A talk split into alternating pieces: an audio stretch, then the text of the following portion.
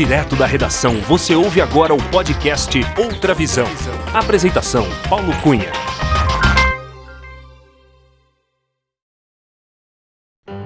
Olá! Seja muito bem-vinda, muito bem-vindo ao podcast Outra Visão. Eu sou Paulo Cunha, o Paulão, e falo da redação da Outra Visão em Belo Horizonte.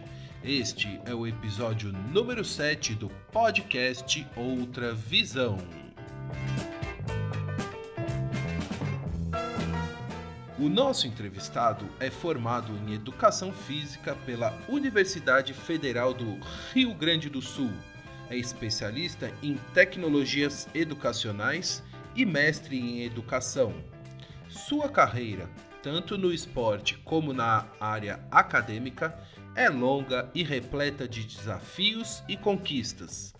Por 25 anos, foi professor no ensino superior e por 12 anos foi técnico de basquetebol, seis dos quais à frente de seleções brasileiras de basquetebol feminino. É, pessoal, e ele também foi membro da Escola Nacional de Treinadores de Basquetebol. Com uma vida dedicada ao esporte, em especial ao basquetebol, em 1994 foi campeão mundial na Austrália e vice-campeão olímpico nos Estados Unidos em Atlanta, 1996, com a seleção brasileira adulta de basquetebol feminino. É isso mesmo, pessoal. Campeão mundial e vice-campeão olímpico. Em 2018, o nosso entrevistado lançou o livro Basquetebol Manual de Ensino, que está na quarta edição. Gaúcho de Porto Alegre, radicado em São Paulo há mais de 30 anos, é com muita alegria que recebemos no podcast Outra Visão Sérgio Maronese Duarte, o professor Sérgio, o coach, que eu sei tem muitas histórias para contar. Acompanhe a entrevista.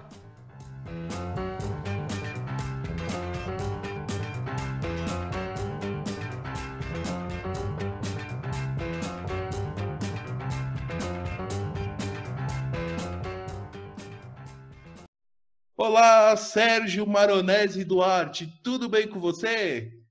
Tudo ótimo, Paulo, prazer. Sérgio, é, primeiro eu queria agradecer muito por você aceitar o convite e por prestigiar aqui o podcast Outra Visão. É com muita, mas muita alegria mesmo que eu te recebo aqui no podcast Outra Visão. Sérgio, queria começar a entrevista aqui com uma pergunta, uma pergunta simples assim, mas eu acho que você vai gostar de responder. Sérgio, o que, que você estava fazendo em Sydney, na Austrália, mais ou menos em junho de 1994? Em especial, eu queria saber também o que, que você estava fazendo no dia 12 de junho de 1994 em Sydney. Ah, dia dos namorados, né, cara? Inesquecível. É, bom, em primeiro lugar, antes de responder a pergunta, obrigado pela gentileza e pelo carinho, esse prestígio que tu me empresta. É, as pessoas não sabem, mas tem mais de 40 anos e eu fico muito grato, tá? É, nós, em Sydney, cara, estávamos na fase final do Campeonato Mundial da Austrália, do ano de 1994. É, a nossa primeira fase, que foi a fase de classificação, foi em Launceston, que é na Tasmânia, naquela ilha, né, que fica embaixo da Austrália. A gente passou, porra, bem pela fase de classificação e chegamos de forma bastante inédita e muito desacreditados em Sydney para as fases seguintes. Como o Brasil nunca tinha obtido uma classificação uh, nem um pouco parecida, ou seja, nunca tinha ficado entre os oito primeiros, quando a gente passou para Sydney, nós já estávamos entre os oito primeiros. Nós já fomos para Sydney para disputar as oitavas de final. Então, tinham dos 16 participantes, oito que a gente não sabe para onde foram, porque ficou de nono a décimo sexto, e aí fica num hotel onde a gente não sabe, a imprensa não cobre, não tem, não tem absolutamente nenhuma atenção de ninguém. E todas as outras oito seleções que vão disputar de primeiro a oitavo, no mesmo hotel, na mesma cidade, no mesmo local, jogando no Dome de Sydney. Então foi muito interessante. Isso para registrar aqui aos ouvintes que é o Campeonato Mundial de Basquete Feminino, né, Sérgio? É, basquete feminino adulto foi uma conquista absolutamente inédita e a surpresa no Brasil foi uh, esse ineditismo foi porque nunca tinha chegado nem perto de ficar entre os cinco. E, e, não só no Brasil, mas em lugar nenhum do mundo, por conta dos resultados anteriores, ninguém acreditava que aquilo fosse possível. Olha só. E você, Sérgio, nessa seleção brasileira feminina, fazia parte da comissão técnica, auxiliar técnico. Me explica como é que era a sua, sua atuação nessa, nessa equipe campeã mundial, né? Afinal, pessoal, a gente está falando com um verdadeiro campeão mundial aqui no podcast, pessoal. Não, Paulo, essa pergunta é muito legal, tá? As pessoas elas desconhecem essa história. Uh, na verdade, cara, a gente chegou no Campeonato Mundial eh, para para não ficar, tá? A, a situação política na CBB naquela época era muito complicada. Eles já tinham rodado três grandes nomes do basquete feminino, técnicos de basquete feminino, não tinha emplacado.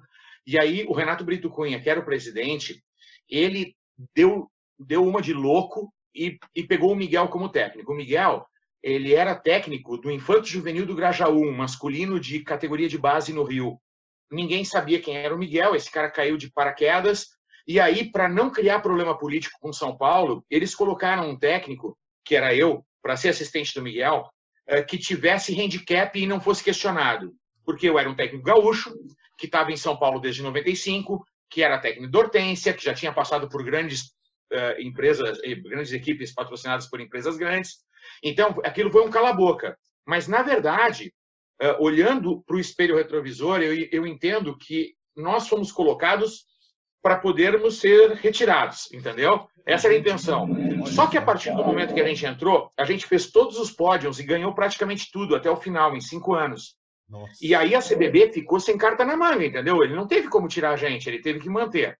O meu papel era de assistente, eu tinha eh, responsabilidades muito, muito específicas. Eu era responsável por toda a parte de fundamentos, de manutenção de fundamentos, eh, tanto de defesa como de ataque. Eu era responsável pelo condicionamento defensivo e por toda a parte tática defensiva. Eh, ajudava nas outras coisas, mas o Miguel era um grande especialista em, em, em parte de, de sistema ofensivo, que era uma era e até hoje é uma, uma falha minha, entendeu? Um, é um calcanhar de Aquiles da minha formação. Eu nunca fui muito bom nisso. E a coisa encaixou. É, o preparador físico era o Hermes Balbino, que é um cara absolutamente reconhecido no mercado como preparador físico naquela época e como psicólogo do esporte hoje. É, ele, ele era absolutamente uma unanimidade entre as meninas todas as equipes tinham já passado por algum tipo de comando de preparação física do Hermes e admiravam muito o trabalho dele. Então ele era um ponto de equilíbrio e ele foi muito importante. Além disso, tinha um supervisor chamado professor Valdir Pagan Pérez, que já faleceu, mas que era meu padrinho e que era o cara que dava o equilíbrio da experiência. Ele era um cara muito mais velho que a gente. E aí aquela história, né, cara? Tu não precisa ser mais inteligente. Tu só passou por aquilo dez vezes, enquanto a gente está passando pela primeira. Então, a presença dele ali dava uma grande segurança para a gente. Ele foi um cara fundamental. Então, essa equipe é, bastante heterogênea de pessoas, tá? Ela deu liga. E, na verdade, foi isso que determinou o sucesso. O Miguel teve a, a grande, a grande qualidade de não ser é, é, pretencioso, de não ser vaidoso, e ele deixou cada um fazer o que fazia de melhor. E isso deu uma coisa para a seleção que foi uma cara absolutamente nova, entendeu? Aquilo não tinha. tinha. A seleção era de um técnico ou outro que mandava e ninguém podia dar palpite. E a partir dali a gente realmente trabalhou com uma equipe multidisciplinar muito qualificada. Essa equipe foi sendo modificada na, na, no tempo que foi passando, mas essas quatro pessoas que eu te falei, o Miguel, que era o head coach, eu, que era o assistant coach, o Hermes, que era o preparador, e o Valdir, que era o supervisor técnico administrativo, a gente ficou seis anos à frente das seleções, que foi de 92 a, a 96, depois de Atlanta. Que maravilha, Sérgio. E, e, nessa, nessa campanha em especial lá no Campeonato Mundial na Austrália, em 94, é, vocês tiveram algumas vitórias assim emblemáticas, né? Que realmente é, mostraram a, por que, que o time estava ali, né? Por que, que de fato o time tinha conseguido se, enfim, se colocar como um, um, um futuro campeão. Qual que foi desses jogos assim? Eu sei que contra os Estados Unidos foi um jogo importante, contra a Espanha, enfim, Campeonato Mundial, todos os jogos são muito importantes. Mas teve algum que você é, é, ganhou e falou, meu, agora falta, agora realmente estamos no caminho do, do, do título, assim? Teve, você teve esse feeling, esse sentimento? Como é que é? É, teve muitos jogos importantes, Paulo, porque assim, ó, como a gente vinha de, de, uma, de, uma, de uma preparação de pouco investimento, tá? A nossa preparação foi política, cara. A gente rodou no Nordeste jogando contra Cuba em piso duro para fazer campanha para a CBB ter voto dos, das federações locais, entendeu? Foi uma, hum. foi uma nojeira a, a parte é, científica, a parte de responsabilidade com a preservação é, física e, e, e, fisiológica das meninas, entendeu? Foi uma sacanagem. Então, a nossa preparação foi ruim nesse sentido. E a gente, cara, não teve grana, nunca a gente, antes de chegar na Austrália, cara, conseguiu varrer, estudar, fazer scout, assistir, acompanhar a escola europeia e a escola asiática, cara. Então a gente chegou lá no branco, não tinha internet, Paulo, não tinha celular. Era VHS, cara, entendeu? Para a gente fazer scout era na base do vai e volta do VHS. Então, para se fazer o que hoje, hoje se faz com um programa tipo Fish da vida, que a gente faz em 20 minutos, a gente passava a madrugada inteira. Uh, uh, e aí a gente chegou lá e perdeu jogos que não era para perder, porque a gente foi surpreendido por coisas que a gente absolutamente não conhecia. Então, uh, respondendo a tua pergunta de forma mais objetiva, a vitória mais emblemática para mim foi a vitória dos Estados Unidos, porque, cara, primeiro que os Estados Unidos era o bicho-papão. Segundo, que a comissão técnica dos Estados Unidos e as jogadoras, as atletas americanas, elas foram tão arrogantes com a gente no hotel, cara, que aquilo gerou um gostinho de, de doce na boca, entendeu? Tem uma história muito interessante para te contar. Os Estados Unidos tinham uma armadora que era mundialmente famosa, chamada Teresa Edwards. Ela era a pica das Arábias, ela era o Chris Paul do, do, do, do feminino da época, tá? Legal? Comparando com o jogador da NBA. Ela era o melhor armador possível de profissão, tá? E ela era muito, mas muito arrogante, essa moça. E a Hortência, quando a gente chegou no hotel, vindo de Launceston, ou seja, não tinham começado as oitavas ainda, a gente chegou, ela viu a Teresa Edwards e falou, puta, Sérgio, conversa com ela, vê se ela não quer trocar o agasalho dela pelo meu. É, eu era o único da comissão que falava inglês fluente, e eu fui falar com essa moça. Ela estava com uma outra moça, né, uma outra atleta, que eu não lembro quem era, e quando eu fiz a pergunta para ela, ela gargalhou, ela sentou no chão para. Ela nem me. Ela só caiu na gargalhada. Olha. Tá? Eu, eu fiquei muito constrangido, mas enfiei a viola no saco e fui embora. Aí, quando a gente ganhou delas, ela veio falar comigo para saber se a proposta estava de pé. E eu falei que pra, isso, essa história que eu estou te contando, a Hortência não sabe, tá? Porque eu nunca contei para ela. Eu falei para Teresa Erdors que uh, a Hortência não tinha mais interesse, ela não queria mais o agasalho da Teresa Erdors. E virei as costas e fui embora. Quer dizer, tudo errado, né? Eu não devia ter falado o que eu falei, a menina não devia ter falado o que, eu, o que ela falou, eu devia ter contado por e não contei. Puta, a história está de perna para o ar, né? Mas, enfim, é, a, a vitória foi importante nesse sentido. A gente foi muito maltratado, assim, muito, muito desconsiderado no hotel e aí foi uma espécie de vingança no bom sentido. Nossa, nossa. E muita emoção, né? Deve ser em quadra, né, Sérgio? É, gerenciar um, um, uma decisão, né? Quando vocês é, decidiram com a China, quer dizer, tem muita coisa envolvida, aspecto é, esportivo, mas também, imagino também das atletas, que muitas ali já estavam na seleção já há muitos anos e tudo, e era um momento muito é, especial, né? É, como é que é gerenciar esse emocional aí, tanto da, da comissão quanto das, das atletas, assim? É, o Hermes tinha uma intimidade bastante grande, ele já trabalhava há, eu acho que oito ou dez anos com a Paula, e eu nunca tinha trabalhado com a Paula. Eu fui encontrar a Paula na seleção. Eu tinha uma intimidade muito grande com a Hortência, e o Miguel tinha uma afinidade muito grande com a Janete. Tá? A Janete é uma moça fechada, o Miguel é um cara extremamente expansivo, extremamente extrovertido, e, e, e, eu acho que esse equilíbrio foi bacana. Uma outra questão que é importante é o seguinte, Paulo. No Campeonato Mundial da Austrália, a gente é, levou meninas recém-saídas do juvenil, que nunca ninguém teve peito de fazer. Então a gente tinha lá a Alessandra, pô, cara, com 19 anos, a Cíntia com 19 anos, a Leila com 19 anos. Nossa. Porra, cara, foram elas que deram conta junto com a Ruth de marcar Raixia, tá? A gente perdeu para a China numa passagem anterior das oitavas, tá? Teve uma. Porque era o seguinte, cara: é, é, dois grupos de quatro, um contra todos na oitava. Tá? E aí, numa dessas passagens da oitava, a gente perdeu para a China. A gente não ganhou lá. Uhum. Essa menina Raixia, cara, ela tem. Ela, acho que ela, se eu não me engano, se eu não estou enganado, tá? ela tinha 2,11 metros ou 2,14 metros, ela parecia um armário de porta aberta. Até aí, pô, grande, tudo bem. Só que não. Ela corria junto com as armadoras, cara. Nossa. Porque naquela época o exame antidoping era urinário, não era sanguíneo. E a China e a Alemanha e a Rússia, cara, elas estavam na ponta do doping nesse sentido. Ou seja, o exame não pegava o que eles tinham, tá? Uhum. E aí, cara, ela, essa menina jogou acho que 37 ou 38 minutos. Ela fez 200 pontos no jogo e a gente perdeu lá naquela passagem, tá?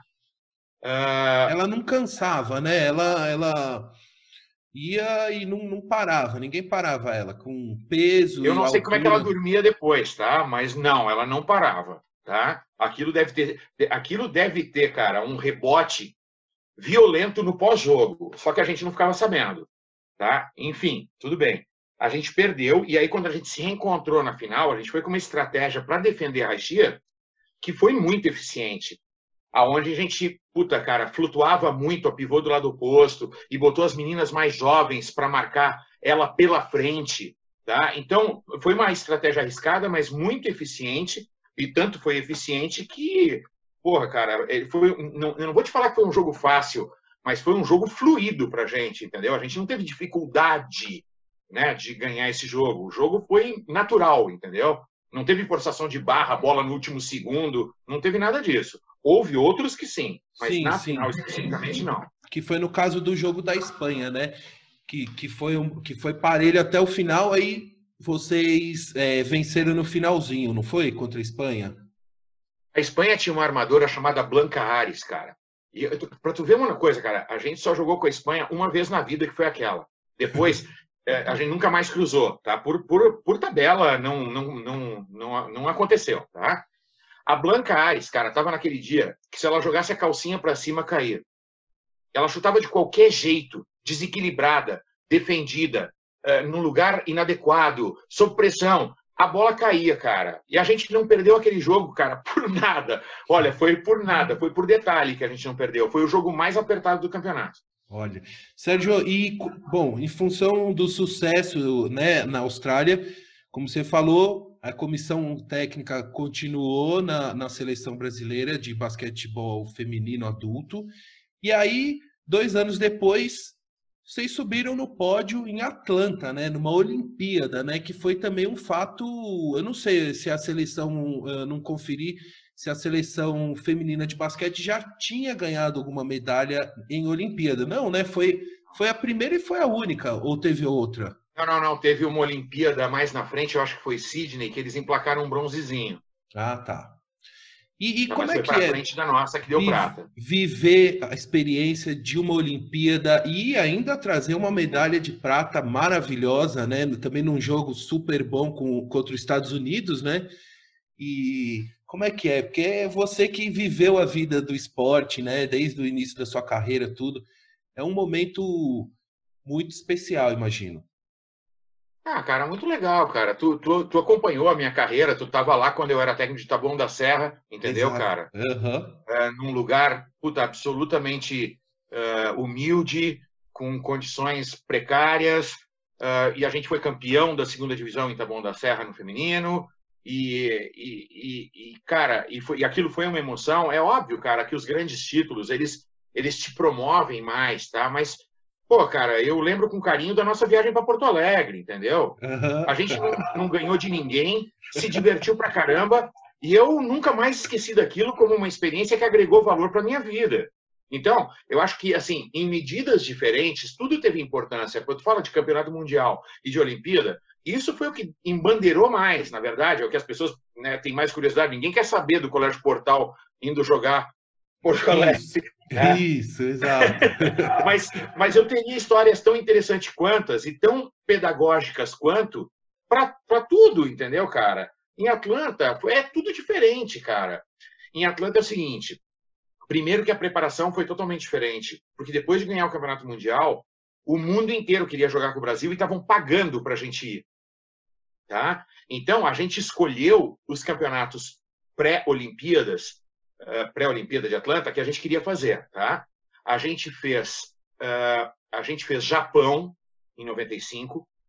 A gente fez, eu não sei se três, cinco ou sete partidas com o Japão, eu não me lembro. Depois a gente fez Itália, a gente foi jogar em Porto São Leopídio, ali na beira do Adriático, contra a Itália e contra a Rússia. Então já pegamos a escola europeia, ocidental e oriental já tínhamos jogado contra o Oriente lá no Japão uhum. e depois a gente fez uma semana antes de Lagrange, que foi antes da Vila Olímpica, a gente fez Toronto. Puta, eu não sei contra quem, mas também foi uma varreção de escola, tá? Uh, a gente entrou na Vila Olímpica assim que a Vila Olímpica abriu. A Vila Olímpica abriu um dia depois a gente entrou. Isso foi ótimo, tá? Uh, os jogos em Atlanta, diferentemente da Austrália, eles eram dia sim, dia não. Cara, isso é um respiro violento. Isso é maravilhoso, entendeu? Tu não joga dois dias seguidos como campeonato mundial. Então, uh, eram 12 times em duas chaves de seis. Então, tu fazia cinco jogos na fase de classificação e aí saíam 13 e 3 para frente, tá? Cara, o campeonato, ele é muito mais amistoso nesse ah. sentido. É muito mais difícil ganhar a medalha de mundial do que a medalha de Olimpíada. Ponto. Tá? Ganhar campeonato mundial é pódio de mundial é para os fortes, tá? Olimpíada até pode ser que tu dê um rabo e, e tu consiga chegar. Também não é para os fracos, mas é menos punk. Ah, Quando a gente chegou em Atlanta, cara, é, puta, muita coisa interessante, tá? A, a Atlanta era a sede da Coca-Cola, da IBM e do McDonald's. E eles eram os principais patrocinadores da Olimpíada de Atlanta. Cara, eu não, vou, eu não vou saber te precisar, mas tinham mais de 15 McDonald's dentro da Vila Olímpica, de porta aberta, contigo pegando bandeja e servindo do que quisesse, quantas vezes quisesse o dia inteiro. Tá? Agora, se tu pegar, cara, aquele pessoal da Cortina de Ferro, se tu pegar o pessoal de Cuba, da Venezuela, da puta que pariu, pô, esses caras chegaram lá, cara, e uma semana depois eles estavam 5 quilos mais gordos. Ou seja, eles perderam a preparação num esquema que eu não entendo que fosse por acaso, tá? Eu acho que eles fizeram isso de caso pensado. Eu não consigo entender que isso foi, pô, de boa, entendeu? Ah, ninguém tinha essa intenção. Eu, como tenho a teoria dessa conspiração na minha cabeça, entendo que eles fizeram isso de propósito. Não tinha corredor que não tivesse uma máquina de Coca-Cola. Todos os corredores de qualquer lugar tinham máquina de Coca-Cola. Tu apertava o botão, caía a, Coca-Cola. Tá? Uh, tinha uma boate 24 horas por dia na vila. Cara, para o governo de quem não é do esporte, tá? A Olimpíada é um lugar de gente bonita para burro, tá? Os caras são sarados, as meninas são lindas de morrer. Com raras exceções, tu encontra eh, pessoas fora desse prisma.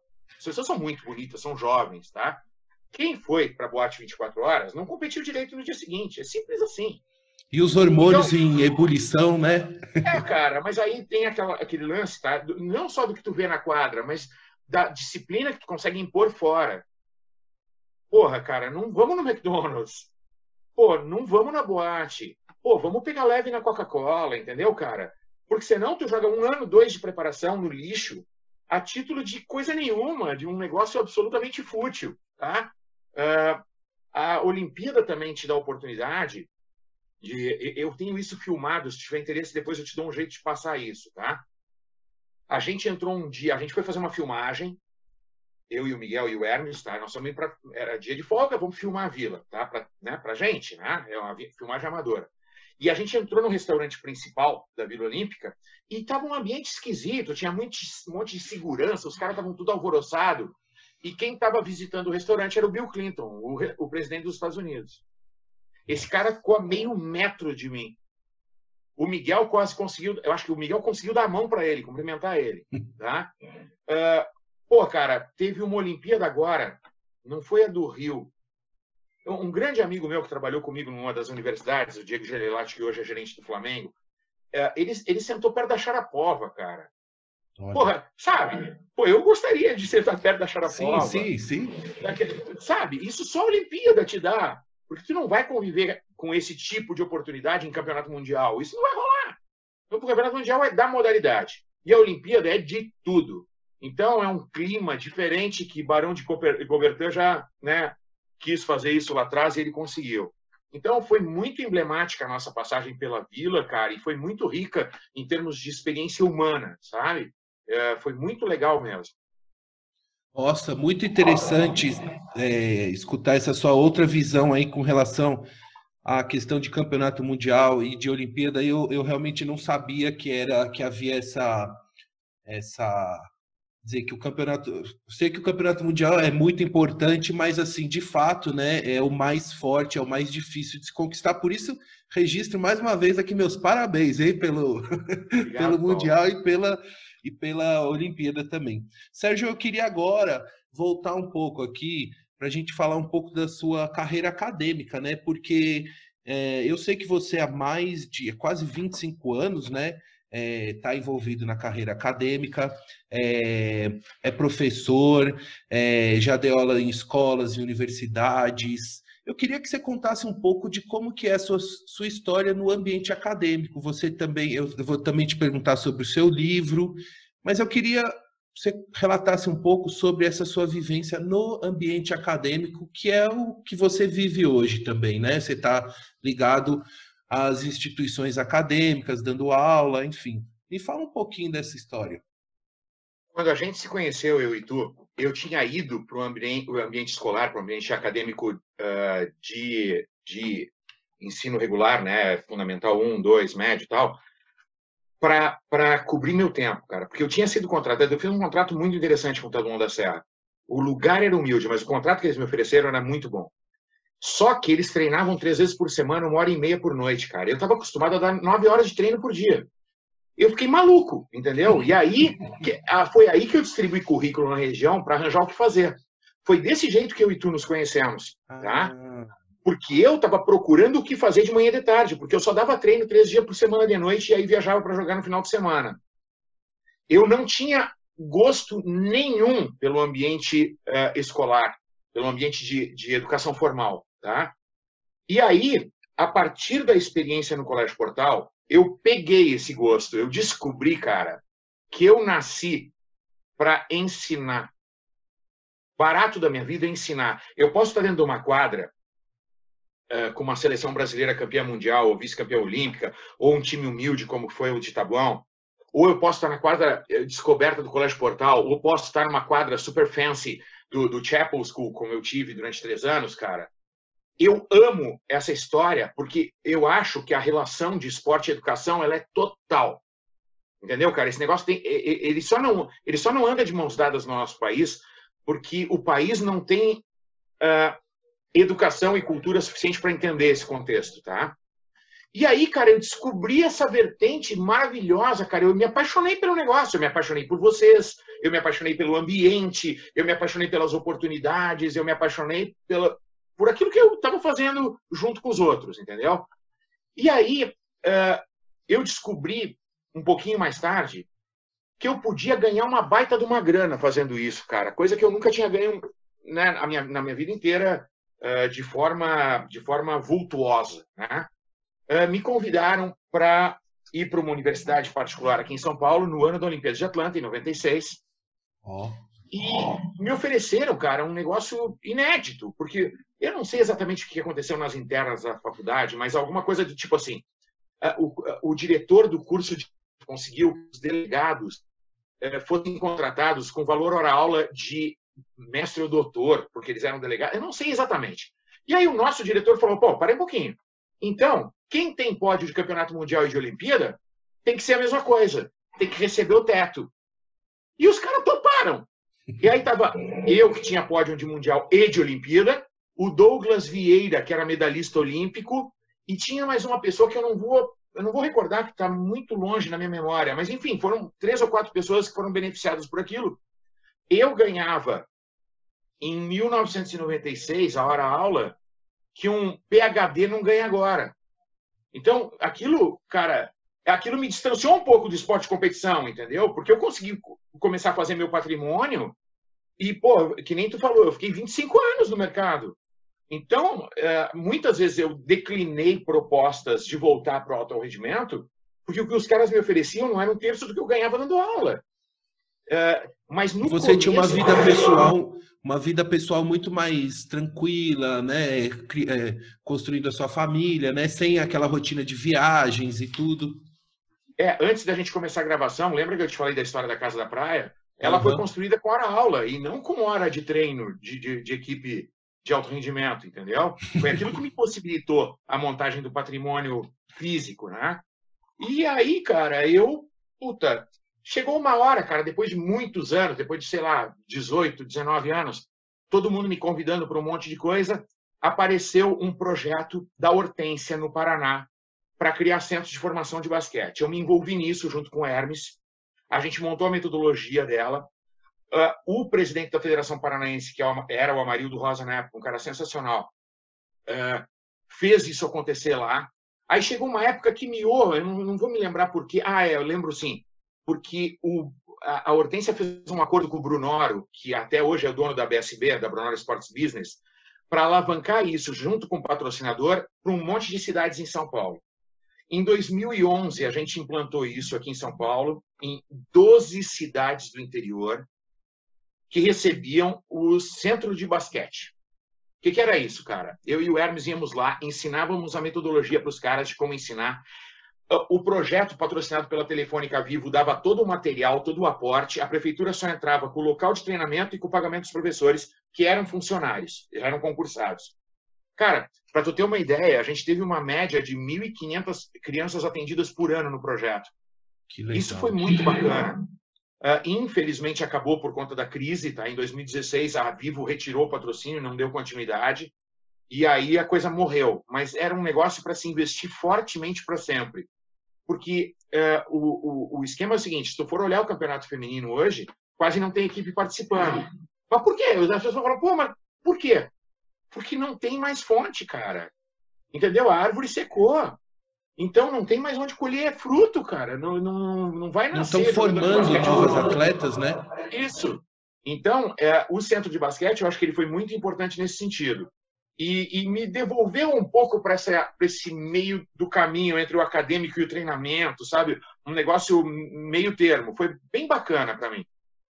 Ai, que legal, Sérgio. E eu sei também que você, é, antes até, é, não sei, que nos anos 80, você morou nos Estados Unidos, em Cincinnati, né? Você fez também um, um curso lá, foi, foi na área de basquete. Como é que é essa sua relação com, com Cincinnati? Que eu sei que, e é uma curiosidade que eu tenho, que eu não sei detalhes, mas o que que Cincinnati te ensinou para o basquete, assim? Cara, Cincinnati foi o... Foi, sabe aquelas coisas, cara, que, que não tem muita não tem muita lógica na vida. O meu irmão foi fazer um mestrado. Meu irmão era nove anos mais velho que eu, tá? Uh, ele foi fazer um mestrado em Cincinnati. E aí ele estava lá, ele falou, puta, Sérgio, aqui tem um time de, de uma, um NCAA, né, um time universitário uh, de basquete masculino, puta, muito gabaritado. Tu não quer vir para cá fazer um estágio? Eu falei, o quê? Eu tinha acabado, cara, de ser nomeado técnico da seleção gaúcha. Eu era o técnico principal e do juvenil, e do infanto juvenil, e coordenador das categorias de base da Sojipa. Era o primeiro ano da minha vida, depois da universidade, cara. Eu me formei em 84. Em 85 eu estava fazendo isso em Porto Alegre. Eu, pô, tinha uma moto XL, tinha um, um Passat TS com teto solar. Eu tava, porra, cara, eu era fica das Arábias, né? E aí, cara, eu vendi tudo, pedi demissão dos meus empregos. Ah, eu era professor do Colégio Farroupilha também, tem essa, tá? E, e fui embora, cara. Aí cheguei lá, não era nada daquilo, cara. Não é que meu irmão mentiu, mas ele deu uma inventada do tipo: ah, não, ó, a gente tem que ir lá conversar com os caras, não é bem assim. Eu fui lá, os caras falaram: oi? Sem chance, cara. Isso não existe. E aí eu corri pro feminino. E o feminino me, o feminino me achou interessante. Ele falou: pô, ah, não, Pode ficar. Você topa ser o quarto assistente? Eu falei, eu topo ser o oitavo assistente. E aí, como quarto assistente, eu tinha eu fazia coisas muito importantes, como descascar laranja, encher os copos d'água, enxugar a quadra, entendeu? E aí, seis meses depois, cara, eu era responsável por uma pequena parcela uh, da tática defensiva, da parte de pressão do time. Então, eu, o meu inglês melhorou muito, a confiança das pessoas em mim melhorou muito, o meu relacionamento e a, acho que as minhas habilidades de relacionamento e a minha disciplina ajudaram nesse sentido. E eu passei a fazer parte integrante da comissão oficial. Só que, cara, olha que coincidência louca. Quando isso aconteceu, a Minercal, que era o time da Hortência, me fez uma proposta. Me ligou para os Estados Unidos. Falou, cara, ó, aqui é o professor Valdir Pagan. Você não quer vir para cá trabalhar na Minercal? Cara, minha cabeça despirocou. E não por ser a Minercal, mas eu, com, eu não tinha 24 anos, Paulo. Eu não tinha completado 24 anos. Isso foi em março. Eu fui completar 24 em julho. Uh, eu falei, puta merda, eu vou ser técnico da Hortência com 23 anos de idade. Aí fiz a mesma coisa que eu fiz de Porto Alegre para Cincinnati, eu fiz de Cincinnati para Sorocaba. Nem passei por Porto Alegre mais. Eu me mudei, entendeu? E aí, cara, uma semana depois eu estava dando treino por Hortência, que é um negócio surreal, é uma, cadeira, é uma carreira meteórica ao contrário, entendeu? Tu com 23 anos não, não vira técnico do Michael Jordan. E a Hortência, eu te garanto, eu falo isso de boca cheia, a Hortência foi o Michael Jordan do feminino. É, Hortência não vai mais nascer igual, falou? Esquece. Vai nascer diferente. Igual, não vai ter. Ela foi a melhor jogadora de basquetebol feminino que eu já vi na minha vida. E eu, eu com 23 anos de idade, estava na Minercal em Sorocaba, dando treino por Hortência. Era um surreal, cara. Um negócio de maluco, entendeu? Se tu falar para alguém que não te conhece, o cara vai falar que é mentira. Vai lá, ah, imagina. Não, se contar para mim, eu também vou achar que é mentira, uma história bizarra. E nessa época era o time da Minercal contra o da Paula, que eu não lembro qual o nome que era, o, o do time dela. Unimap. Unimap, né? E o, o, da. E esses dois times tiveram uma rivalidade durante uns 4, 5 anos, né? Com esses patrocinadores, mais, né? Mais. Até mais, né? Bota, bota 10 anos nisso. Ali de 95, de, de 85, quando eu não estava ainda lá, eu cheguei em 86, até 10 anos depois, cara, puta, pau comendo. Pau comendo. Muito, muito legal. Depois tiveram aqueles times leite moça, né? Da, da, Caixa, né? Tiveram... Na verdade, era o mesmo time com outro patrocinador, né? Se tu pensar que era Sorocaba e Piracicaba, alterou uh, o, o emblema da camisa, mas a equipe, cara, a estrutura sempre a mesma. O Piracicaba treinava e jogava no Blauskauskas, uh, Sorocaba no ginásio municipal, a estrutura era a mesma, entendeu? Dos funcionários do ginásio, da, da, da prefeitura dando transporte, alimentação, isso, aquilo. É, só mudava o patrocinador. Ô, Sérgio, só uma pergunta. Esse modelo de, de times assim das cidades é, é, morreu, não, não tem mais, né? As cidades não estão. Não tem mais patrocinadores para formar, formar times assim, né? Ou existe ainda, eu não não estou sabendo. Ah, Paulo, mas assim, para responder a tua pergunta, a gente tem que fazer um momento chato na conversa, que é um momento, cara, de análise mercadológica, entendeu? Quer dizer, alguém vai botar, eu vou, vou chutar para ti, tá? Vou, vou falar de cifras da minha época, tá? As equipes que eu trabalhei, as equipes de ponta que eu trabalhei, elas custavam o que hoje seria um milhão e meio de reais por mês pro patrocinador. A prefeitura, cara, ela tinha que entrar com o quê? Ela dava o ginásio onde acontecia o treino e a estrutura em volta, o cara que limpava a quadra, o cara que subia e descia a tabela, enfim, tu conhece toda a estrutura, tá? Uh, ela dava o transporte, ela, no, no caso das equipes de Sorocaba, ela entregava a cesta de alimentação semanal, ela alugava os apartamentos e uh, tinha uma possibilidade de contratação das empregadas que trabalhavam nas repúblicas, tá? Uh, enfim, vamos supor que a conta final fosse 2 milhões, três quartos era do patrocinador. Agora eu te pergunto, para não aparecer em lugar nenhum, quem vai botar um milhão e meio por mês no basquete feminino? Não, infelizmente. Inviável, cara. É. Eu não faria. Eu amo o basquete feminino. Eu, se tivesse, não faria. Eu ia fazer outra coisa. Então, é, nós vamos voltar para aquela, aquela raiz, entendeu? De, cara, quem é, que, quem é que cuida daquele cachorro que é sarnento, manco e caolho? Ninguém quer cuidar. Cara, alguém tem que cuidar da formação. Agora, a CBB lava as mãos. A federação, as federações lavam as mãos desde sempre. Os clubes não aguentam mais, cara. É um custo altíssimo. Tá? Então, quem faz? A gente pode fazer através de projeto social? Pode. Desde que o projeto social não seja um projeto de inclusão para menos favorecido. Ele tem que ser um projeto esportivo, que é muito diferente.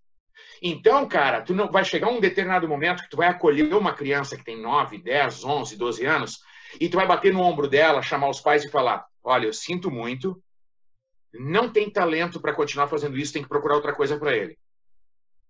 E aí, cara, ninguém quer, porque isso virou politicamente incorreto, entendeu, Paulo? Uhum. Ninguém quer essa bronca no seu colo. A gente, se a gente pegar uma empresa XYZ, ela não quer responder o um e-mail na ouvidoria porque o filho dela foi dispensado porque o técnico falou que não era para ele.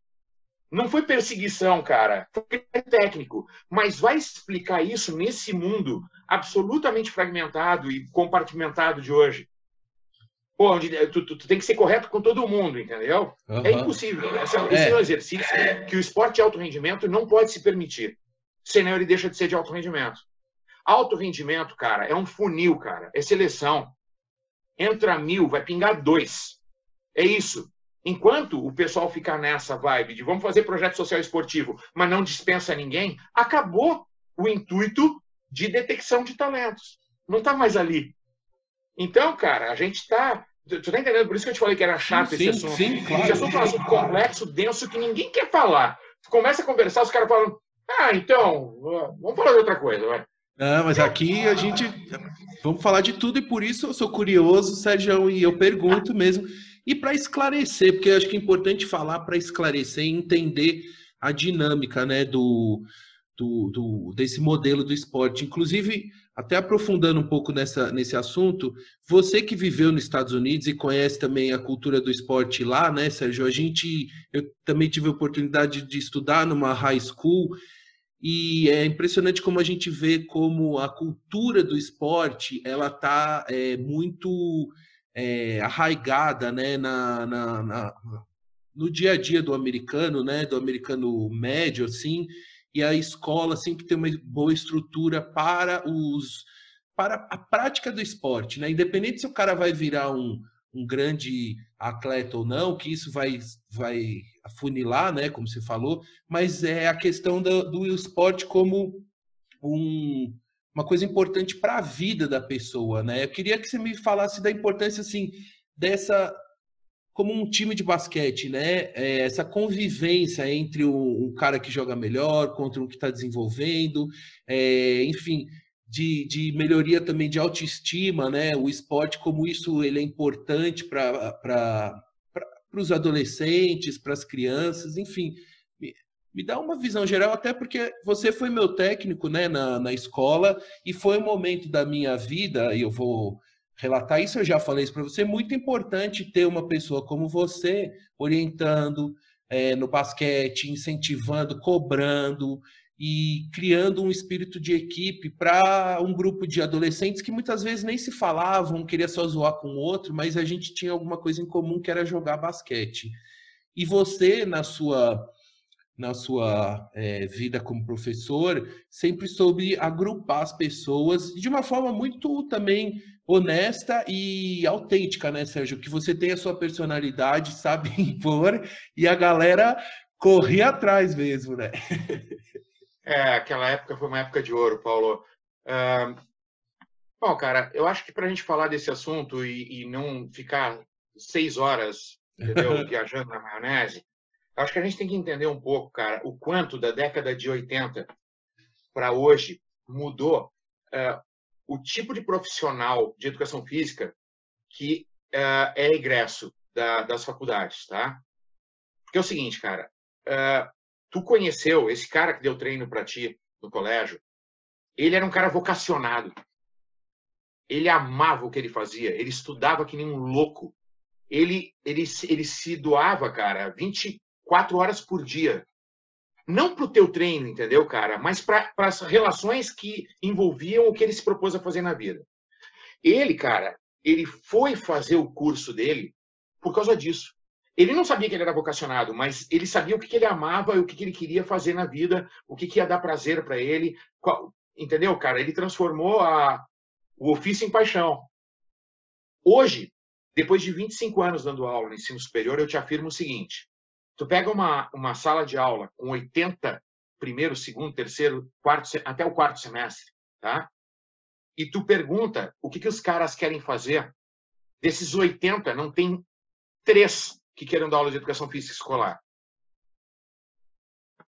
Os outros 77 falam que eles querem ser personal trainer. Só que, detalhe, eles foram fracassados a vida inteira na área biológica na escola. Eles detestavam biologia, não estudavam, passaram colando. Eles não entendem nada de biologia. Porra mas eles querem ser personal trainers. Tá? Legal? Cara, esse cara, ele não vai conseguir se sustentar no mercado. E ele invariavelmente vai correr para a educação física escolar, não por vocação, não por gosto. Ele vai correr para a educação física escolar para sobreviver. Então, a gente tem que entender quem é dando aula de educação física escolar, guardadas as honrosíssimas exceções que sempre vão existir, tá? Quem é que está dando aula de educação física escolar hoje? E aí, cara, se a gente encara é, o modelo americano como um modelo a ser seguido, nós vamos ficar apavorados, cara. Nós vamos ficar apavorados. Esses caras não estão lá porque eles gostam do que eles estão fazendo ou porque eles entendem. Eles estão lá porque eles não conseguiram fazer outra coisa na vida, cara. E aí não existe relação nenhuma entre esporte e educação. Entendeu? Não existe, cara, vocação para dar formação para aquele serzinho que está lá. O que, que tu achava tão interessante, cara, no Colégio Portal, nas nossas aulas de educação física e treino? Tu achava interessante porque tinha um agente que intermediava o processo e que fazia essa interface de forma positiva, de forma a agregar valor para a vida das pessoas. Eu era um jovem, entendeu, cara? Eu era muito novo, me conheceu com 26, 27 anos, 28, sei lá, tá? Mas enfim, eu era muito jovem naquela época. Mas eu tinha essa parada, cara, de que, pô, disciplina, é, é, trabalho em equipe, é, incentivar a tomada de decisão, incentivar a responsabilização de uma má tomada de decisão. E, isso, cara, foram parâmetros da minha vida desde sempre. E, na verdade, agora, há 10 anos atrás, eu descobri que isso está inserido dentro de um contexto de um método de ensino, que é um método, é um método global funcional, que se usa de verdade. Ele forma os atletas, porque ele não usa de artifício técnico, nem de repetição, mas ele forma um cidadão mais completo, um cidadão mais preparado para a vida. Então, cara, porra, eu fiz meio sem querer, mas eu estava no universo de prazer. Quando eu fui dar aula na Chapel, eu fui em 90, 94, 95. Eu passei, eu fui professor da Chapel três ou quatro anos. Eles têm um pedacinho dos Estados Unidos, como a Graded tem, como a Pan American tem, como a St. Paul's tinha. Eles têm um pedacinho da cultura americana dentro de São Paulo. Eu jogava, meu time era um time horroroso, tá? porque na Chapel tinha muito asiático e na Graded ficavam os americanos nativos, né? Uh, 80% da, da clientela da Chapel é de asiático, tá? Cara, asiático, eles têm que. É outra, não é para basquete, entendeu? A habilidade deles é outra. Mas tinha basquete, enfim, a gente jogava. A gente tinha um time horroroso que perdia para todo mundo, com arquibancada lotada. As famílias inteiras lá, cara. Pô, era legal para burro. E aí, eu não estou mais preocupado em ganhar o jogo, eu estou preocupado em botar todo mundo para jogar. Eu quero que as pessoas se divirtam, eu quero que as pessoas aprendam com o problema que apareceu e que elas procurem uma solução, porque isso é uma metáfora da vida. Elas vão fazer isso pela vida. E se elas souberem fazer isso melhor, elas vão ser mais bem-sucedidas no que elas resolverem fazer, no ambiente amoroso, no ambiente familiar, no ambiente de negócio, no ambiente. Sabe, cara? Sim, então, sim. Então é uma bola de neve. Agora, eh, quem é que está dando aula de educação física para minha filha? Eu não sei. Não entendo que seja alguém da forma como eu gostaria que fosse, mas é o que temos, porque o sistema está muito errado. E a gente não tem como mudar esse sistema, entendeu, cara? Não dá para botar a mão nisso. Então a gente não tem como. Eu não sei se eu não sei se eu acabei Sim. falando para burro, porque a gente não tem como mudar um sistema para um modelo americano quando nem o, o, ovo dentro da galinha tá legal. Não, não tem jeito. É muito distante uma expectativa da outra. Então, sim, sim. é o que temos para o momento, cara. Qualificar professor de educação física escolar, remunerar melhor, dar melhores condições, exigir mais, cara. Tô puto com a minha esposa. A Cláudia, dois dias atrás, reclamou numa reunião do colégio de que tinha sido tudo mais ou menos ótimo dentro desse contexto, né, de aula online e tal, menos a parte de educação física. Porque em cinco meses não houve uma proposta de coisa nenhuma, o cara só entrava para dar recado. Pô, para dar recado, cara, manda o coordenador dar recado, manda, entendeu? Não precisa ser professor de educação física. Professor de educação física tem um monte de possibilidades de propostas que não precisam ser só no âmbito psicomotor, mas podem ser no âmbito afetivo, cognitivo, entendeu? E que não são feitas. E eu relaciono muito o não fazer à não capacidade de fazer. A gente não pode exigir que uma pessoa, cara, dê o que ela não tem. Tu entrega o que tu tem para entregar. Tu não consegue fazer uma coisa que não é tua, entendeu? Então, acho que está na hora da gente olhar com carinho, desde que a gente se preocupe com essa parte da vida dos nossos filhos. Tu sabe como é que eu sou. Eu, uhum. cara, queria fazer uma educação física de primeira qualidade. Infelizmente, a gente não, não conseguiu. Ô, Sérgio, é, só fazer até um registro, por exemplo, na minha, escola que minha filha estuda, é o mesmo colégio que a minha esposa estudou, é, no colegial, sobretudo. E olha que curioso, que curioso que o professor de educação física da minha filha é o mesmo professor do colegial da época da minha esposa. Então, é um professor que está lá há muitos anos na escola e conhece todo mundo e tem a metodologia dele já já arraigada na escola, mas assim é uma vida dedicada ao ensino da educação física na, naquele naquela escola assim, né? E que é, é um, acho que é dos poucos professores que se repetiu aí da minha esposa para depois para minha filha. Sérgio, eu queria aqui, já começando a caminhar para o nosso final, mas eu tenho algumas perguntas ainda aqui que, enfim, curiosidade. Você é nascido em Porto Alegre, eu sei que gosta de um bom churrasco, né? Mas eu queria que você me contasse desse seu início é, em Porto Alegre. Como é que nasceu essa paixão pelo esporte, pelo basquete? Se também tinha algum outro esporte que você é, gostava, praticava mais, enfim.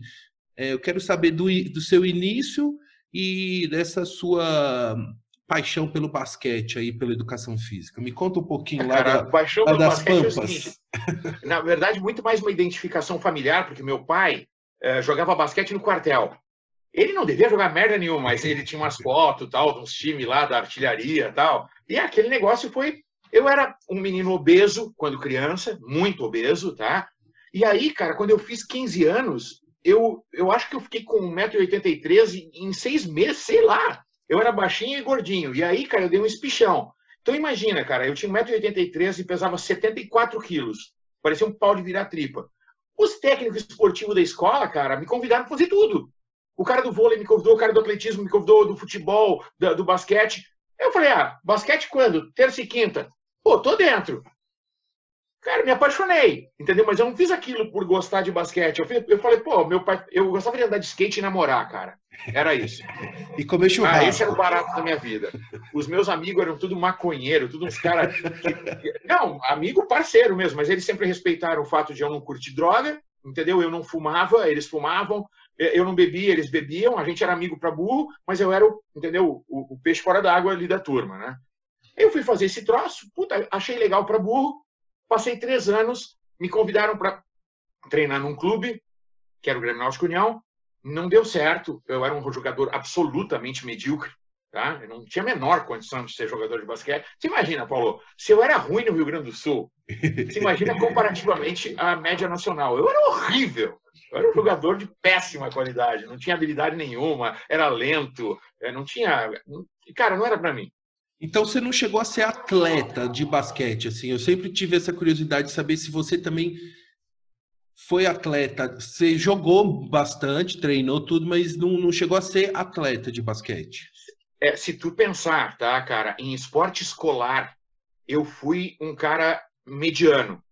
Mas se tu pensar em clube, eu não cheguei nem a ficar entre os seis eu era do nono ao décimo segundo do banco, entendeu, cara? Eu entrava quando estava 50 para lá ou 50 para cá, era isso, tá? Foi muito ruim mesmo.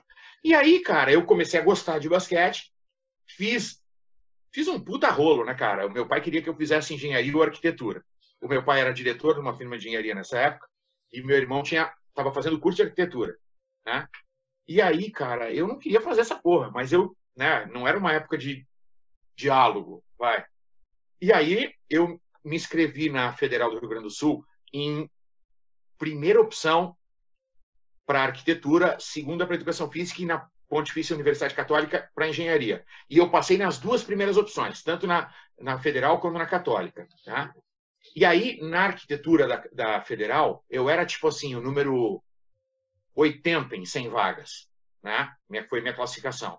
Só que se eu quisesse passar para a segunda opção, que era educação física, eu ficava entre os três melhores colocados. E aí, na hora da matrícula, eu falei: troca e não fala para ninguém. Nossa. Aí cheguei em casa e falei: ó, fiquei em 103, não passei. Aí eu entrei, eu entrei como terceiro melhor da educação física naquela época e comecei educação física na federal e engenharia na católica. E aí seis meses depois, óbvio, tranquei matrícula e fui fazer o que eu queria, né? Mas uh, eu entrei na faculdade, cara, para trabalhar com basquete. Eu nunca imaginei que eu ia dar aula na minha vida. É aquilo com um cara de 19 anos, aquilo nunca passou na minha cabeça. E aí tu imagina, eu me formei com 23, tá? Eu, eu me formei é, 20, é, não, 23, não. Eu me formei em 83. Em 94, eu fui campeão, mundial. É, é, muito rápido, cara. É muito rápido. Ah, e, e 90, em, em, você ter ideia, ó, em 90 foi quando você começou aquele time com a gente no Colégio Portal, né, do Morumbi. E quatro anos depois você estava lá, campeonato mundial, ganhando o campeonato mundial, né? Que... Surreal, andando de tava... carro de bombeiro em São Paulo. É. Não, e você, lembra quando você voltou da viagem da Olimpíada? A gente, eu e o Cabreira, fomos lá no aeroporto de manhã, lá em Guarulhos, fizemos carreata é, com o, o, o, Eu tava até com a Cláudia, no, a sua esposa, é, no carro lembro. dela, o Cabreira no outro carro, o Globocop, e a gente fez uma festa para você. Verdade, rapaz. Legal. Você Foi... tava no Voyajão Vermelho. Isso, exatamente. E o Cabreira estava no outro carro que que estava em frente ao caminhão de bombeiros, ele estava abrindo abrindo ala para você lá. Sensacional. Puta, que lembrança bacana. Sérgio, eu queria te perguntar aqui sobre o seu livro, que é o Basquete Manual do Ensino, Manual de Ensino, né? Me conta um pouco, eu, eu li assim é, a abertura do livro, é, vi um pouco sobre é, o que você está tratando no livro e tal. Explica para a gente assim sobre essa obra, como é que também a gente pode comprar. Explica um pouquinho sobre esse livro, que é um, eu sei que é uma coisa importante para sua carreira também. É, Paulo, o negócio é o seguinte: é, o cara que me descobriu para o ensino superior, ele chama Georgios Hatzidakis. Ele era o ele era um cara muito graduado na Universidade Bandeirante aqui de São Paulo. Foi ele que me descobriu, na verdade. Ele que olhou para mim e falou: hum, bem, tá? Ele, cara, puta, ele me encheu o saco a vida inteira para eu fazer o livro. Eu trabalhava com apostila para facilitar a vida dos alunos, tá? E aí chegou uma hora que eu falei, quer saber, eu vou instrumentalizar esse negócio num, num, num modelo bacana. E aí saiu o livro, o livro nasceu, tá? O livro, eu acho que ele é o único livro que tem no mercado, cara, que ele é voltado para estudante e professor de educação física. Ele não é voltado para técnico de basquete. O técnico de basquete ele pode se beneficiar do conteúdo do livro, mas o livro não é feito para ele. O livro é feito por um cara que quer aprender a dar aula de basquete ou que quer melhorar suas aulas de basquete. Ponto, tá? Então, ele é um instrumento facilitador. Ele não resolve todos os problemas, ele não é a Bíblia eh, de, de, de ensinar coisa nenhuma, tá? Mas ele tem esse intuito, tá? De estabelecer uma ótica facilitadora para os processos. Então, o livro custa super baratinho, sei lá, 30, 40 reais custa o livro, nem sei mais quanto é que tá, tá? Uh, ele, cara, vendeu assustadoramente, muito mais do que a gente imaginava. Ele está na quarta edição, cada edição foi de mil exemplares. Eu nunca achei que eu ia vender 100. Teve uma época que eu brinquei que eu acho que minha mãe comprou 3 mil exemplares, não é possível. Entendeu? Porque eu não sei quem comprou isso, cara. Eu não sei, a gente, a gente saía para ir no shopping aqui, entrava naquelas big livrarias que tem aqui em São Paulo, né, cara? Aquelas mega store de, de livraria. E meu livro estava na prateleira, cara. E eu, eu falava, Cláudio, que é isso? O que está acontecendo? Eu nem sei, cara, de onde é que surgiu essa, essa mágica e essa, esse, essa química, entendeu? Das pessoas acharem o livro interessante. Ele não é para ser o último, a última bolacha do pacote, tá? Ele era para ser uma substituição da apostila, de uma forma mais científica, mais elaborada, mais referenciada, um negócio mais profissa. Era só isso, tá? Então, uh, uh, o livro, ele, ele, tu pode ler o livro e falar assim, ó, gostei ou não gostei, mas ele sou eu. Entendeu? Maravilha. Ele, ele é o, ele, ele, ele é, eu pari aquela, aquele livro. Ele foi um, ele é um filho, entendeu? Um negócio de louco. Quando as pessoas falam da história da árvore, do filho e do não sei o que, é verdade, cara. É verdade. Plantar árvore e fazer livro e fazer filho é complicado pra caramba. É isso aí. E é bom, né? É ótimo. Foi uma experiência muito legal. Muito trabalhosa, mas muito legal. Você pensa em escrever algum outro livro? Tem algum desejo, assim, de, de escrever alguma outra obra relacionada ao basquete, alguma coisa? Olha, Paulo, é assim, ó, é, o, o, lance, cara, da minha vida no, no, no ensino superior, ele me levou para as titulações acadêmicas, tá? Porque o ambiente de ensino superior, cara, ele é um ambiente de ciência. Tá? O, o, o, esporte de alto rendimento também, mas é mais compartimentalizado, né? Cada um na sua, na sua gavetinha. Uh, o, o, acadêmico, cara, é legal tu, pô, tu tá dando uma aula de basquete, mas se tu não manjar de fisiologia, se tu não manjar de didática, se tu não manjar uh, de uh, pedagogia, sabe? Tem, puta, são tantas áreas afim para coisa funcionar, para dar certo. Aí eu resolvi me titular. Aí eu fiz a especialização em basquete na USP, Aí eu fiz a especialização em tecnologias educacionais na Uninove, não porque eu achasse que a Uninove era referência, mas puta, era do meu lado, eu saía de um lugar, entrava lá, é, era fácil, tá? Eu fiz lá. E aí eu fiz o mestrado em educação na Metodista. Isso aí, cara, é, tu pega dois latocentros e um estrito, tu deve falar assim, ó, puta merda, mas então é o seguinte, né, cara? As duas monografias e a tua dissertação de mestrado, elas devem ter colaborado para burro, né, cara? para o mundo que se interessa por ser melhor nessa porra dessa área que você milita, né? Só que não, cara. Sabe o que aconteceu com as minhas duas monografias e com a minha dissertação de mestrado? Quem leu foi minha mãe, minha mulher e meu orientador. E elas estão mofando em prateleira de faculdade e, cara, não serviu nada para ninguém. E aí eu me desiludi um pouco com a história da titulação, porque eu percebi, cara, que no Brasil titulação é só para é só para ser o centro do teu umbigo e tu ganhar melhor. Entendeu? Ser, ser mais reconhecido financeiramente no meio. Esse negócio não serve para nada na minha área. Esse negócio não acrescenta nada. Eu, eu não estou falando que não acrescenta para a ciência, entendeu? Eu estou falando assim, não acrescentou para ti. Não acrescentou para tua filha, para Clarinha, não, não acrescentou nada para ela. Porque ninguém pegou aquele negócio e levou para o mundo real para fazer uma, aplica uma, aplicação do que eu descobri.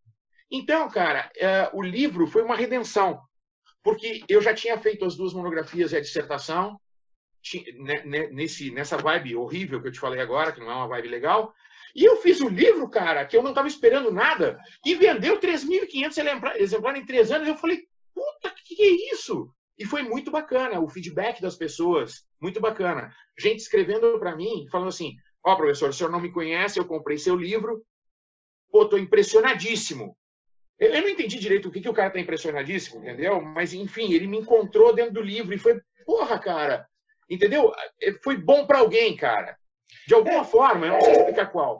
É, é porque algumas vezes o que para você é tão óbvio, né, para as outras pessoas é uma, uma grande novidade, né, Sérgio? E acho que isso que é o legal de você documentar isso no livro, né? Porque, ó, vou te dar um, um relato meu aqui. Eu, com a minha filha Clarinha, a gente tem acesso a uma quadra de basquete, a gente tem bola, pode brincar. E muitas vezes eu brinco com ela de treinar basquete ou as habilidades, né, de, de dominar uma bola, tudo, lembrando aqueles treinos que eu tive com você na escola. Porque são fundamentos básicos que desenvolvem a coordenação motora, e, eu me, e é um exercício e tudo, e assim. Então, por exemplo, eu, eu vou confessar que eu ainda não tenho livro, mas eu vou comprar e vou e vou e vou ler e aí eu vou aplicar algumas daquelas é, ideias de, de treino e de e de exercício né, na, na, na quadra, que é muito legal.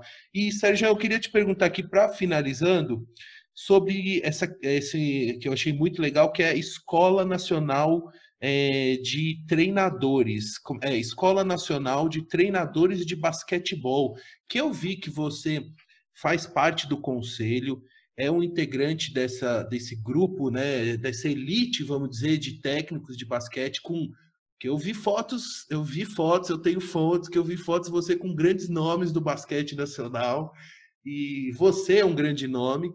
Mas me explica o que é essa escola é, nacional de treinadores de basquetebol? Paulo, a NTB, Escola Nacional de Treinadores de Basquete, ela nasceu de uma de uma exigência da FIBA, da Federação Internacional de Basquete Amador. A FIBA, cara, ela fez diversas auditorias na confederação e ao, a, ao contrário de outras confederações uh, importantes, tá? A, a brasileira não estava fazendo o dever de casa. Ou seja, ela não fazia, não tinha nenhum programa de capacitação de técnicos. Uh, coisa que o vôlei criou na década de 70 ou 80 Acho que na década de 80 o vôlei criou isso. Tinha técnico nível 1, nível 2, nível 3, nível 4. E o Ari, que é um amigo meu, que trabalhou comigo na FMU, ele dá esses cursos até hoje. Para o cara fazer upgrades uh, de possibilidade na carreira. Então, se tu é nível 1, tu só pode dirigir vôlei de base. Se tu é nível 2, tu pode dirigir até determinada categoria. Se tu é nível 3, tu pode dirigir até sub-21 ou sub-22. Enfim, é uma escadinha, tá? E aí, em 2011, que puta, era exatamente a época que o projeto Santi Basquete estava começando, paralelamente começaram as reuniões da NTB. É, mas no forceps, não pensa que esse negócio aconteceu do tipo assim, puta, vamos qualificar os técnicos que está na hora. Não. A FIBA chegou e falou: ó, seguinte, e aí, porra, todo mundo ficou desconfortável, entendeu? Na direção da CBV, fala, puta, vamos ter que. Vai, faz essa porra aí, vai. Aí contrataram um coordenador que juntou um grupo de trabalho de notáveis. Esses notáveis, cara, aí tinha gente assim, puta, super famosa, mas que nunca tinha que não tinha noção nenhuma de didática e pedagogia e de planejamento e, e de como mas os toques foram importantes. Aquele início com aquele monte de gente graúda foi importante. Esse negócio foi diluindo, tá? Porque na medida que a gente fez os cursos funcionarem, a gente começou a rodar o Brasil com os cursos, a gente fez três níveis: nível 1, nível 2, nível 3. E deu prazo. Ó, a partir daqui a dois anos, quem não tiver o nível 1 não pode dirigir nada. A quem, não tiver, quem tiver o nível 1, mas não tiver o 2, só pode dirigir até Mirim, que é sub-13, sub-14, tá? Ah, se quiser dirigir adulto, tem que ter nível 1, 2 e 3 completo. Ah, é isso, tá? A ideia básica era uhum. essa. É uma certificação. começou a rodar também, o Brasil. Né? É como se fosse uma e aí, certificação. rodar o Brasil, Desculpa, não entendi. É uma, é uma espécie de uma certificação, né, profissional. Não, é só certificação. É isso mesmo, tá? É uma certificação através de uma qualificação. Mas é, você tem razão 100%. A gente começou a rodar o Brasil. Nessa de rodar o Brasil, cara, as pessoas que estavam à frente da escala dos professores que iam fazer essas viagens para fazer as certificações, as qualificações, na verdade, tá? Começaram a descobrir quem é que sabia da aula e quem é que não sabia. Porque o, o fato, cara, de tu ser um técnico pica das Arábias não significa que tu saiba da aula. Essa parada não era treino, é aula. Aula é outra vibe, cara. É, é, tem que ter um outro tipo de, de habilidade envolvida, entendeu? Outro tipo de conhecimento envolvido. E aí acabou, cara, que eu fiquei é, não só na comissão científica, como eu fiquei nos três níveis. Eu nunca cheguei a, a dar, aula no nível 3. Nível 3, acho que teve um ou dois só. Um deles não cabia, o outro não fui convidado, eu não participei do nível 3. Mas nível 1 e 2, eu fui a 99% dos cursos que rodaram o Brasil. E foi uma época muito interessante. É, de, primeiro, de muita, muita gente contrária. Né? e depois conhecendo a gente e conhecendo a proposta, as pessoas relaxando, sabe? Falando, porra, que legal. Esses caras vieram aqui, eu achava que eles eram uns bostas e eles me ensinaram um monte de coisa. sabe? Então foram quebrados muitos paradigmas no processo. Só que a CBB, cara, teve uma gestão. Que... Uh, inf... Cara, eu vou tomar cuidado com as palavras aqui, tá? É, infeliz para dizer. Tu já entendeu, tá? uhum. tá? Ela teve uma gestão uh, não honesta, tá? E, cara, ela deve. Eu, eu não sei quantificar, cara. Eu, eu nem sei te falar quanto ela deve, de tanto que ela deve, tá? Ela deu nó em patrocinador, em ministério, em COP, em... ela deu nó em todo mundo, cara. Ela está devendo, ela tá devendo os próximos 50 anos de gestão, tá? Perdeu todos os patrocinadores de peso, não tem mais nenhum, o Bradesco largou, a Nike largou, o outro largou, não tem mais, porque ninguém quer se associar a uma gestão é, pouco profissional, para dizer pouco, tá? Uhum. Legal? E a escola morreu. Que pena. A escola não existe mais. Esse lance que tu vê no meu currículo, que é, é, é só para forma, porque na verdade eu consto, mas a escola ela parou de atuar lá por 2017, 2016, por aí. Faz muito tempo que ela parou de atuar. Uma, uma, uma dó, uma, uma pena, sabe? Lastimável. É uma coisa tão importante, né? Pra, justamente para a formação dos técnicos que vão formar é, novos atletas, equipes, vão identificar, enfim, é, deixar um legado, né, Sérgio? O legado, cadê o legado disso tudo, né? Que é, você é uma geração de treinador que é, tem um legado importante no, no esporte, no basquete, e que. Mas essa, essa minha geração, por exemplo, eu não sei, eu, eu como amante do basquete, eu só acompanho NBA. a gente. E, e, e, vai, o basquete europeu também, embora eu goste aqui do, da Liga Nacional tal, é que agora a gente está num momento parado, mas assim, são é muito pequeno, né, para o universo do Brasil, de atletas e de amantes do basquete, né, Sérgio? É, Paulo, eu, eu tô tendo, eu te confesso, cara, com tristeza, que eu tô tendo muita dificuldade de assistir basquete hoje, tá? Feminino, eu, eu não assisto mais. É, é, eu gostaria de, de, de gostar, mas eu não consigo mais, cara. Porque aqui, o jogo que eu assisto hoje, cara, ele não tem defesa, não tem, não tem um, um, um biotipo adequado, ele não tem contra-ataque, ele não tem técnica, ele não tem nada, cara. Ele é um jogo vazio. Então, muito distante daquela, daquela geração, entendeu? Que eu dirigi, que eu uh, vivi, que convivi, né? que fez a minha história, tá? Eu não tenho mais saco. A NBA, que eu sempre gostei bastante de assistir, agora, três, dois, três dias atrás, né? Cara, eu vi um jogo que o primeiro meio tempo acabou com 24 bolas de três pontos, cara, de, um, uma das equipes. Uhum. Pô, é só perímetro, só perímetro, só perímetro.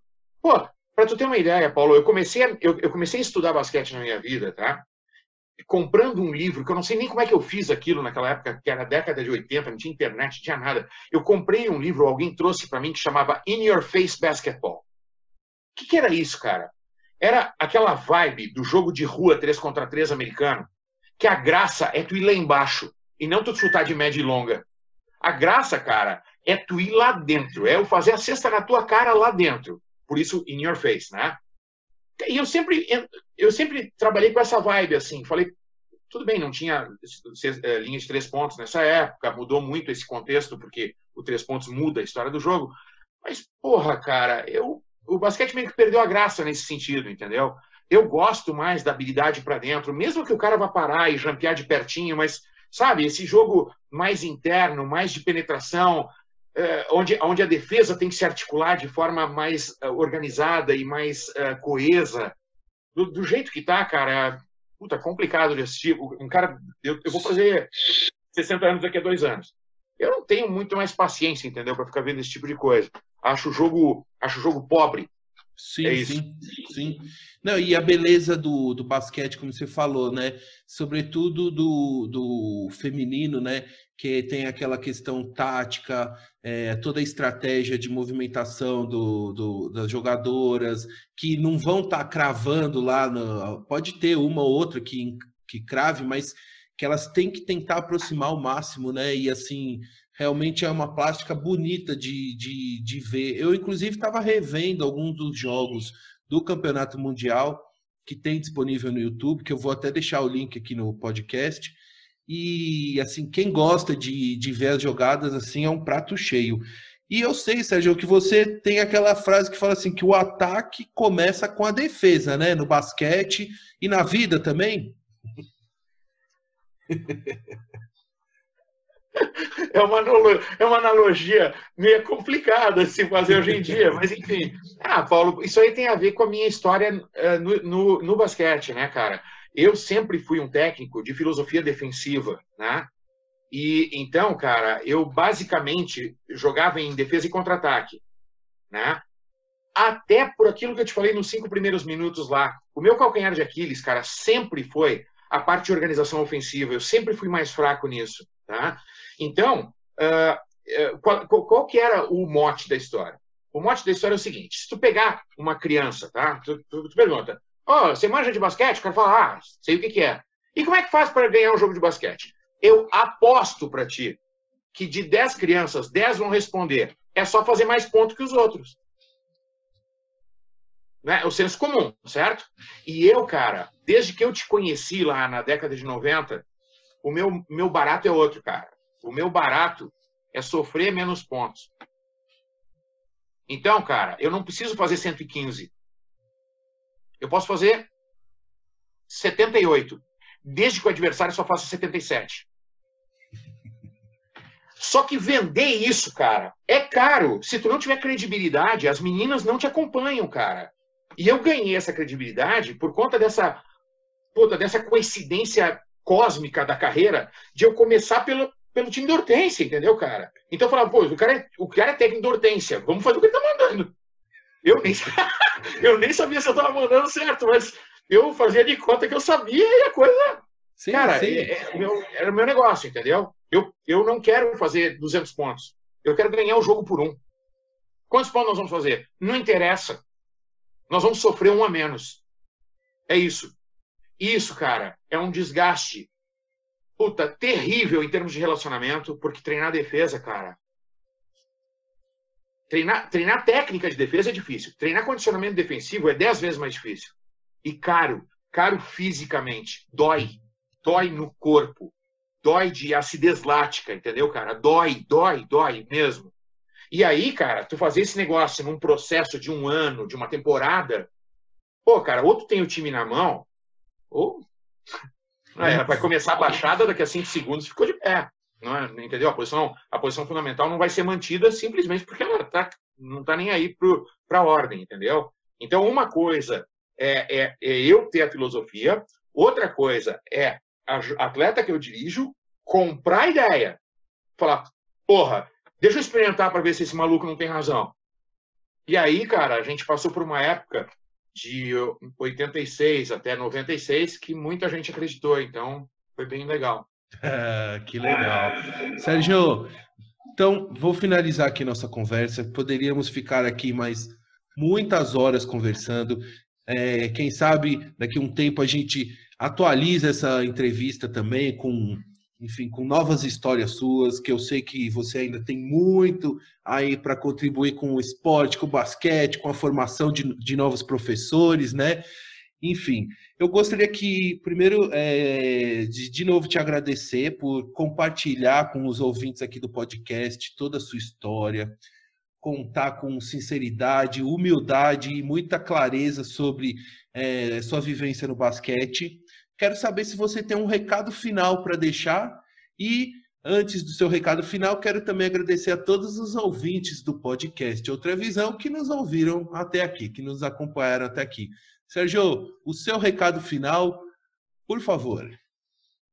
Bom, meu recado final é o seguinte: eu não posso mandar livro para todo mundo, mas vou mandar um para ti, tá? Opa. Então não precisa te preocupar em procurar o livro, porque você vai receber ele é por Sedex na tua casa, tá? Muito obrigado. E, porra, cara, uh, sei lá, a gente, uh, eu, tu, teu irmão e aquela turma daquela época que eu me lembro com tanto carinho, a gente tem uma história tão bonita, né, cara?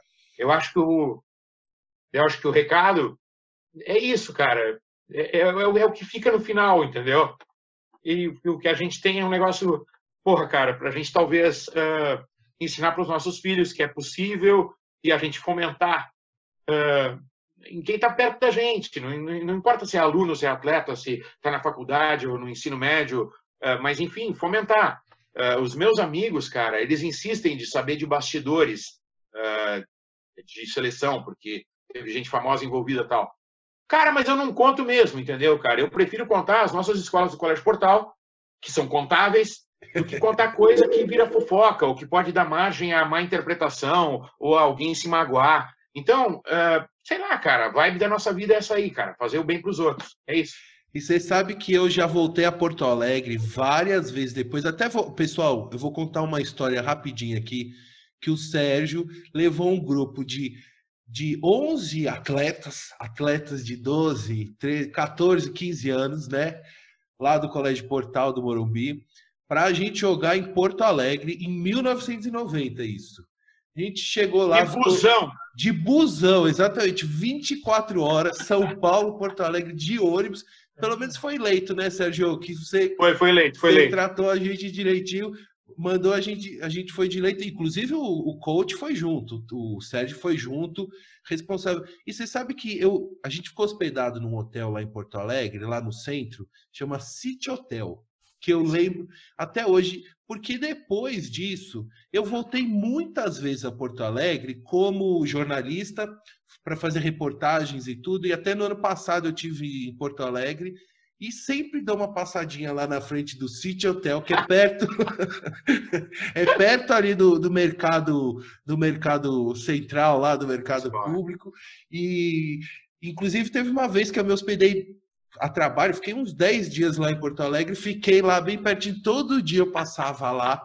E eu lembro que o Sérgio levava a gente para treinar lá no, no parcão, lá, para a gente né, bater bola, treinar lá, enfim.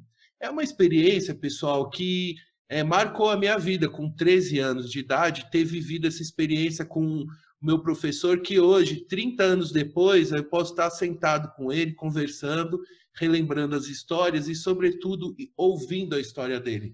Sérgio, é um prazer enorme, viu?